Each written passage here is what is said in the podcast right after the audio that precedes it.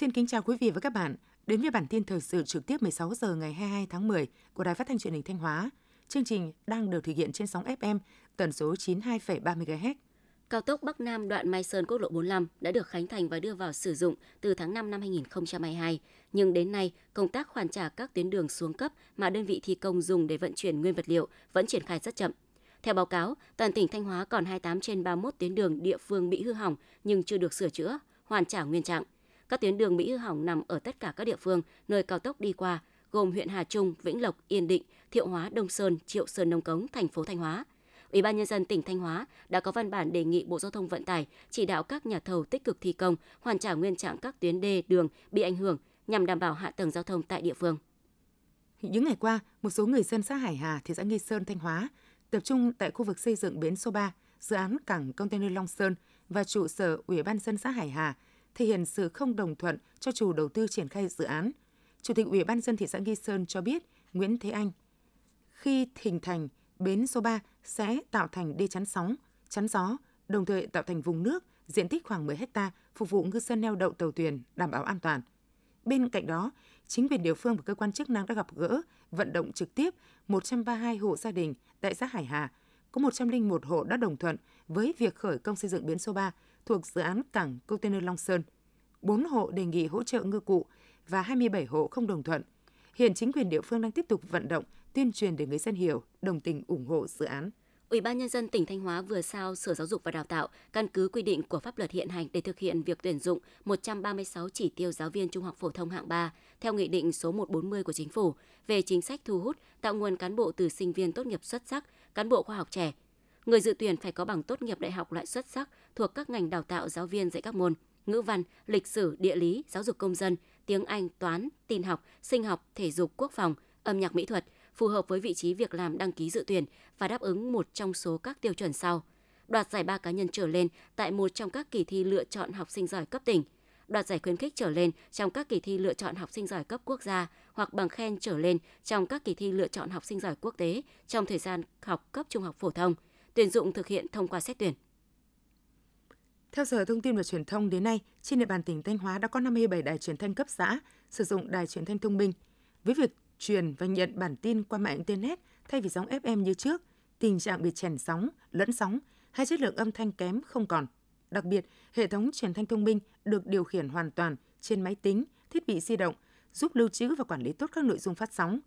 Tỉnh Thanh Hóa đặt mục tiêu đến năm 2030 sẽ chuyển đổi 100% đài truyền thanh cấp xã sang hệ thống truyền thanh thông minh để làm tốt hơn công tác tuyên truyền ở cấp cơ sở. Ngày 21 tháng 10, Ủy ban Kiểm tra tỉnh ủy đã họp xem xét đề nghị thi hành kỷ luật đối với đồng chí Nguyễn Văn Hùng, Ủy viên Ban chấp hành Đảng bộ khối cơ quan và doanh nghiệp tỉnh, Bí thư Đảng ủy, Hiệu trưởng Trường Cao đẳng Công nghiệp Thanh Hóa. Với vai trò là hiệu trưởng Trường Cao đẳng Công nghiệp Thanh Hóa, ông Nguyễn Văn Hùng đã lợi dụng chức vụ quyền hạn, chỉ đạo lập khống danh sách học sinh đã bỏ học, có quyết định xóa tên để đề nghị quyết toán tiền cấp bù, miễn giảm học phí, tiền chi theo định mức cho học sinh và đã được Sở Tài chính thẩm định, quyết toán, gây thiệt hại cho ngân sách nhà nước 4 tỷ 763 triệu 215 nghìn đồng.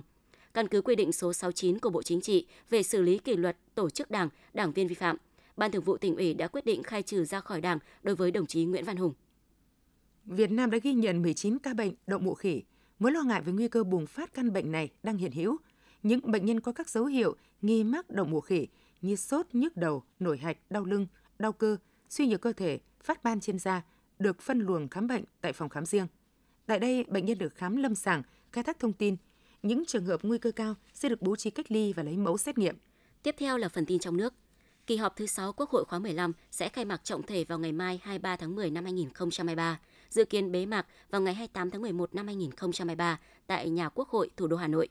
Tại kỳ họp thứ 6, Quốc hội sẽ xem xét cho ý kiến 8 dự án luật, bao gồm luật bảo hiểm xã hội sửa đổi, luật lưu trữ sửa đổi, luật công nghiệp quốc phòng an ninh và động viên công nghiệp, luật đường bộ, luật trật tự an toàn giao thông đường bộ, luật thủ đô sửa đổi, luật tổ chức tòa án nhân dân sửa đổi, luật sửa đổi bổ sung một số điều của luật đấu giá tài sản.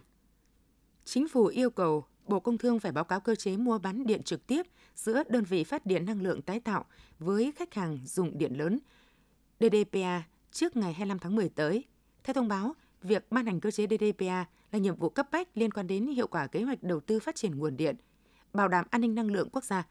Thực tế, cơ chế này được nhiều nước áp dụng và phù hợp yêu cầu phát triển thực tế tại Việt Nam. nghị quyết của Bộ Chính trị, luật điện lực và các quy định về nguyên tắc hoạt động của thị trường bán buôn điện cạnh tranh. Ban Quản lý Đầu tư và Xây dựng Thủy lợi 7 thuộc Bộ Nông nghiệp và Phát triển Nông thôn đang triển khai kế hoạch lựa chọn nhà thầu thực hiện dự án hệ thống chuyển nước Tân Mỹ, Hồ Bà Dâu, Hồ Sông Châu ở Ninh Thuận. Dự án có tổng mức đầu tư hơn 440 tỷ đồng, xây dựng hệ thống kết nối liên thông các hồ chứa, chuyển nước về các hồ Bà Râu, hồ Sông Châu và đập Ba Hồ bằng hệ thống đường ống để khai thác hiệu quả nguồn nước của hệ thống thủy lợi Tân Mỹ đã đầu tư cấp nước tưới cho nông nghiệp. Tỉnh Bình Định có 164 hồ chứa, tổng dung tích 682 triệu mét khối. Trong đó, công ty trách nhiệm hữu hạn khai thác công trình thủy lợi Bình Định quản lý 63 hồ lớn và vừa. Trung tâm giống nông nghiệp Bình Định quản lý hai hồ nhỏ. Các địa phương quản lý 99 hồ vừa và nhỏ, tổng dung tích 40 triệu mét khối. Sở Nông nghiệp Phát triển nông thôn tỉnh Bình Định phối hợp các huyện thị xã thành phố tổ chức kiểm tra an toàn đập, hồ chứa nước. Qua kiểm tra, phát hiện 23 hồ chứa hư hỏng, yêu cầu tích nước hạn chế, trong đó 13 hồ đã bố trí nguồn vốn sửa chữa nâng cấp. Theo Bộ trưởng Bộ Nội vụ Phạm Thị Thanh Trà, chính phủ đã đề xuất lộ trình cải cách tiền lương đối với cán bộ công chức viên chức và lực lượng vũ trang với 6 nội dung cải cách theo nghị quyết số 27, dự kiến thực hiện từ ngày 1 tháng 7 năm 2024 gồm xây dựng 5 bảng lương mới, chế độ phụ cấp, chế độ tiền thưởng, chế độ nâng bậc lương, nguồn kinh phí thực hiện chế độ tiền lương, quản lý tiền lương và thu nhập. Sau năm 2024, tiếp tục điều chỉnh tăng lương để bù trượt giá và có phần cải thiện theo mức tăng trưởng GDP cho đến khi mức lương thấp nhất đạt bằng hoặc cao hơn mức lương thấp nhất của vùng 1, vùng cao nhất của khu vực doanh nghiệp như mục tiêu đã đề ra tại nghị quyết số 27. Việc cải cách tiền lương trong điều kiện hiện nay là tin vui cho cán bộ công chức viên chức tạo tạo động lực thúc đẩy tăng năng suất lao động gắn bó với cơ quan đơn vị. Tối 22 tháng 10, tại Hà Nội, diễn ra lễ trao giải cuộc thi chính luận về bảo vệ nền tảng tư tưởng của Đảng lần thứ ba năm 2023. Cuộc thi do Học viện Chính trị Quốc gia Hồ Chí Minh phối hợp với Ban tuyên giáo Trung ương, Hội đồng lý luận Trung ương, Tạp chí Cộng sản, Đài truyền hình Việt Nam và Hội Nhà báo Việt Nam tổ chức. Lần đầu tiên trong ba mùa giải, năm nay, ban tổ chức nhận được hơn 300.000 bài dự thi, cho thấy sức lan tỏa của nghị quyết 35 của Bộ Chính trị về bảo vệ nền tảng tư tưởng của Đảng, đấu tranh phản bác quan điểm sai trái thù địch. Tính chung 9 tháng đầu năm, xuất khẩu gỗ và sản phẩm gỗ tới thị trường Hoa Kỳ đạt 5,2 tỷ đô la Mỹ, giảm 24% so với cùng kỳ năm 2022. Mức độ giảm đang thu hẹp khi nhu cầu nhập khẩu của thị trường này tăng dần. Theo Cục xuất nhập khẩu, thị trường Hoa Kỳ phục hồi góp phần thúc đẩy ngành gỗ tăng trưởng khả quan hơn trong những tháng cuối năm, bởi giá trị xuất khẩu sang thị trường này chiếm 53% tổng trị giá xuất khẩu gỗ và sản phẩm gỗ. Cùng với cả hệ thống chính trị, toàn ngành bảo hiểm xã hội Việt Nam đã nỗ lực cố gắng hoàn thành tốt các nhiệm vụ được giao, mang lại những thay đổi đột phá, góp phần kiến tạo và xây dựng ngành bảo hiểm xã hội Việt Nam theo đúng định hướng và chính phủ số của Đảng và Nhà nước ta. Trong đó, hiện ngành đang quản lý hơn 91,74 triệu người tham gia, trong đó đã xác thực và đồng bộ với cơ sở dữ liệu quốc gia về dân cư, đạt tỷ lệ 94%.